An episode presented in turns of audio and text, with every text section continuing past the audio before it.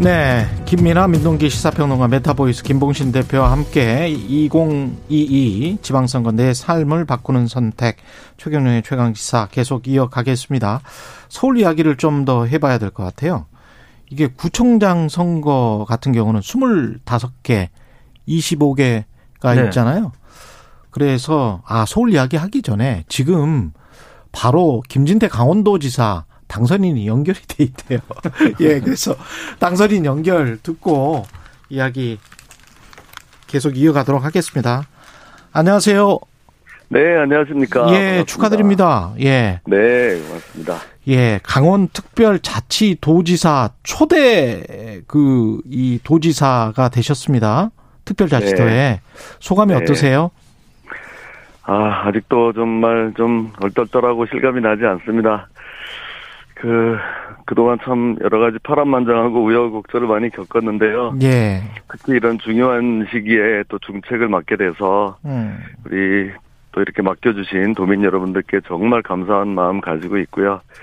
그 특별자치도 이제 1년 뒤에 시행을 하는데 예. 어, 철저히 준비를 해서 정말 알찬 내용으로 만들어내겠습니다. 예.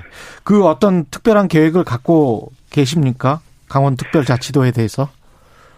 네, 그것이 지금 그야말로 말 그대로 예. 정말 특별한 거기 지위와 그 역할을 부여받고 또 자치권을 많이 부여받는 방향으로 가야 할 텐데요. 예. 일단 제가 생각하고 있는 것은 네, 네 가지 분야로 하고 있습니다. 경제적으로 특구를 만들고 예. 또 교육 특구를 만들어서 그동안 좀 이렇게 막 굉장히 저하됐던 학력 수준을 다시 상상시키고 관광 특구를 또 조성해서 이 음. 관광을 산업과 연결시키고요. 유일한 분단도인 강원도가 장기적으로 통일을 준비하는 그런 것도 여건도 조성하도록 하겠습니다. 예. 이번 지방선거 결과 이제 다른 지역들도 아마 보셨을 거예요. 전반적으로 네. 평가를 하시면 정치적인 의미가 어떻다라고 보세요? 네, 이 강원도에서도 정말 어렵게 이번에 그 강원도지사를 저희가 가져오게 된 것은 첫 번째 이유는 새 정부가 일하게 해줘야 된다는 여론이 아무래도 많았습니다. 강원도에서는요. 예. 아, 그래서 거기에 새 정부, 윤석열 정부와 좀 힘을 합쳐서 일을 잘해 나가야 되겠고요. 두 번째는 이 강원도가 지난 12년 동안 민주당이 도지사를 하고 있었는데요. 그러다 보니까 어 이 선거를 세 번도 아니고 보궐선거까지 포함해서 네 번을 연속해서 졌던 것입니다. 음. 그러니까 이거는 그동안 12년 동안 정권이 몇 번 왔다 갔다 했는데도 이 강원도에서는 무풍지대로 이렇게 있었기 때문에 정권 교체보다도 더 어려운 강원 도정 교체를 이룬 정말 그 어떻게 보면 아주 역사적인 날입니다. 그래서 그런 기대에 부응하기 위해서 제가 더 열심히 할 각오를 다지고 있습니다. 예. 여기까지 듣겠습니다. 국민의힘 김진태 강원 특별자치도지사 당선자였습니다. 고맙습니다. 네, 고맙습니다. 예. 그리고 그 서울 같은 경우에는 구청장도 굉장히 관심이란 말이죠. 네. 근데 예상보다 민주당이 좀 많이 나왔어요, 여기는 또. 그러니까 원래 그 예상은 예. 심지어 한 민주당이 25개에서 한 20대 5 뭐 이렇게 예상하지 않았어요? 예상하는 21대 4. 21대 4까지 뭐 맥시멈으로 이렇게 예상을 그랬죠. 많이 했었는데 예.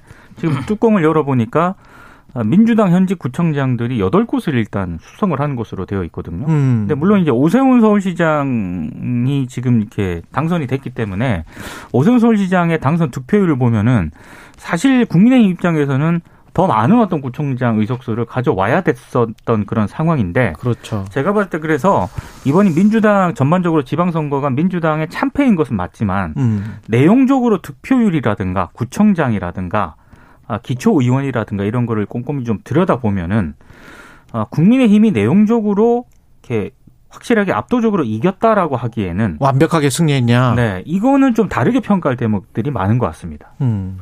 맞는 말씀인 것 같아요. 왜냐하면 이제 어 지금 말씀하신 대로 이 오세훈 시장한테 뭔가 한번 기회를 줘보자라는 여론은 분명히 있었던 것 같은데 그래서 아마도 민주당 지지층에서도 일부 이제 표 이탈이 실질적으로 오세훈 시장을 그냥 뭐 찍는 데까지 간 부분도 일부는 있었을 것 같아요. 지금 예. 이게 결국 득표 득표 나온 거 이런 걸 보면은 그렇지 않으면 이게 숫자가 잘 안 맞는다는 생각인데 아무튼 그런 것까지 고려를 하면 이제 그런 부분이 분명히 있었는데 하지만 구청장이라고 하는 건 또 다른 문제지 않습니까? 구청장은 어쨌든 어 그 지역의 현안하고도 같이 맞물려 있는 그런 부분들도 있어서 네. 현직 구청장들에 대한 평가가 있었을 것이고 음. 그리고 이제 또 이 국민의힘이 또 그동안 이제 지역 조직이나 이런 것들이 많이 좀 부실해진 상황에서 적재적소에 정말 필요한 후보를 이제 잘 냈느냐 하는 것도 평가해 볼 지점이어서 이런 부분에서 좀 엇갈린 부분이 있다라고 생각이 되는데요. 다만 이제 민주당의 입장에서 볼 때 숫자는 이제 좀 그래도 어느 정도 수성했다라고 하지만 그 수성한 이제 그 지역이 전통적인 이제 민주당 지지세가 좀 강했던 지역에 좀 국한이 돼 있는 상황이 아, 있어요. 아, 아. 그렇게 본다고 하면은 민주당도 뭐 선전했다라고만 얘기하기는 어렵고 뭐 최소한 정말 잃어, 잃지 말아야 될 때를 지킨 정도의 효과 아닐까 이런 생각도 좀 듭니다. 음. 그게 사실은 선거 전략에서 이번에 민, 주당이 대선 때는 이제 효능감과 관련돼서 지나치게 이제 그쪽에 강박됐단 말입니다. 예. 그러다 보니까 이번에 서울시장인 송영길 후보도 유능한 으로 갔어요. 근데 이게 좀 이게 좀 안 맞습니다. 구청장 수준에서는 이게 이제 일자라는 유능한 이게 뭐 기호가 1번이니까 그렇게 갖다 붙여서 현역이 그 프리미엄을 가져갈 수가 있죠. 음. 그런데 아니 그 뭐 인천시장을 했던 송영길 후보가 와가지고 유능함을 이야기해서 오세훈 후보하고 대결을 한다라는 게 안 맞는단 말입니다. 음. 이렇게 그러니까 광역 수준과 기초 수준에서 가져가야 될 주된 메시지 아까 이 선거를 뭐라고 규정할 것이냐라는 부분에서 안 맞았다고 하셨는데 그러한 어떤 전반적인 메시지의 톤의 매너가 안 맞은 거예요. 음. 예. 그러다 보니까 이제 굉장히 광역에서는 확 빠지고 예. 일부 구청장은 현역 프리미엄을 얻고 되는 일자라는 증명이 된다면 예. 인물이 된다면 그러면은 이제 당선이 되는 경우가 있고 음. 이렇게 좀 안막 불균형이 되는 거죠. 예. 이번에 국회의원 재보궐 선거도 같이 했단 말이죠. 이 결과가 뭐 거의 이제 국민의힘이 그 한 다섯 곳 정도 확보를 했는데 어떻게 보세요? 이 결과가 국회 운영이나 뭐 이런 거에도 영향을 미칠까요? 근데 다수당은 여전히 여전히 민주당이 차지하는 과반 이상이기 때문에 그렇습니다. 예. 이게 어떤 뭐 국회의 운영이라든가 이런 뭐 민주당의 다수당 구성이나 이런 거에 영향을 미친다기보다는 아무래도 이재명 후보 같은 경우에는 인천 개항을 해서 이제 약간 신승을 거뒀잖아요. 예. 그러니까 이재명 후보의 향후 뭐 진로라든가 민주당이 향후 이제 전당대회를 앞두고 있기 때문에 네. 이런 쪽으로 연결이 될 가능성이 많고 그 미래에 관해서는 좀 이따가 그렇습니다. 예. 예. 오세훈, 이재명, 김동연, 김은혜, 안철수, 이준석 뭐.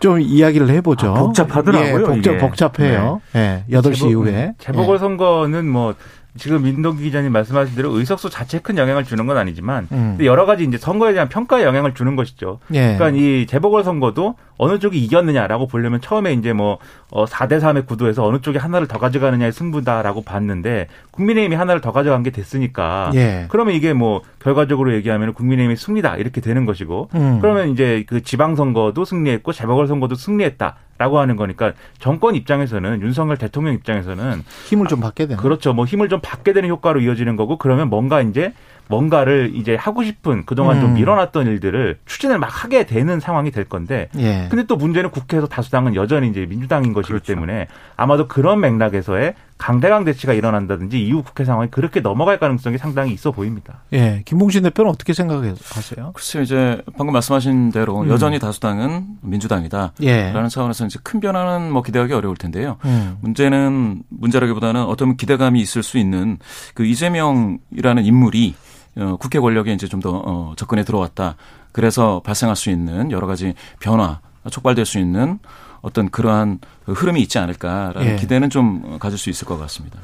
1부는 여기까지 하고요. 2부에서부터는 아까 말씀드린 대로 오세훈, 송영길, 김은혜, 김동연, 이재명, 안철수, 이준석 그리고 이른바 이제 윤석열 대통령 의 핵심 관계자들 그리고 앞으로 전개해 나갈 어떤 핵심 아젠다들이 분명히 있을 거란 말이죠. 어떻게 전개가 될지 그리고 정치적 아젠다에서 그 정치적 아젠다가 국민의힘이나 민주당의 아젠다가 아니고 국민들의 아젠다가 되는, 되는데 그런 어떤 의제 설정들은 어떻게 가져가야 되는 게 정치권이 어떻게 가져가야 되는 게 옳은 것인지 거기에 관해서 좀 이야기를 나눠보겠습니다. KBS 일라디오 최경영의 최강시사 1부는 여기까지 하고요. 잠시 후 2부에서도 2022 지방선거 내 삶을 바꾸는 선택 함께 해 주시기 바랍니다.